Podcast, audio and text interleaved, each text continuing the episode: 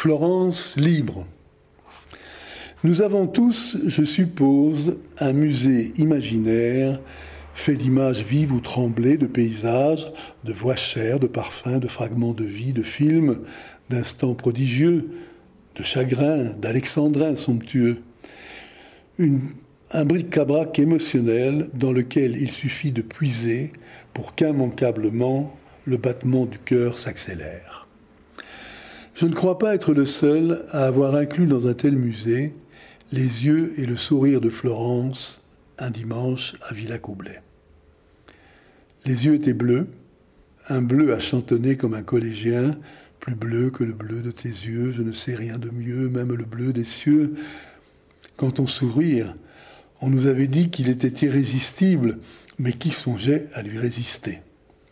Bref, elle marchait à grande enjambée sur le tarmac, déliée dans tous les sens du mot, belle antilope fendant l'air, et elle rigolait.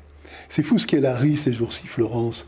Non, je rigole, comme elle dit, et comme disent les adolescents. Sans doute parce que le rire désinfecte. J'ai pensé alors à une autre chansonnette qui, naguère, avait inspiré Simone Signoret pour le titre d'un de ses livres. C'est l'histoire d'une pauvre fille torturée, martyrisée, démembrée, éventrée par ses ravisseurs, et qui, inaltérable, impavide, ressurgit chaque matin.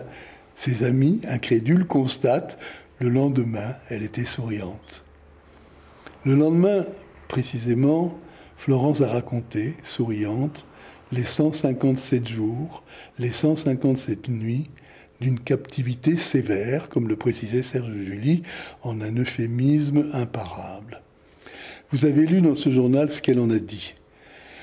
Pour ce qu'on devinait de la manière dont elle avait vécu l'épreuve, et aussi pour la façon désinvolte qu'elle avait de s'en souvenir, le mot qui venait à l'esprit était bravoure, avec ce qu'il peut y avoir de narquois dans cette variété d'héroïsme.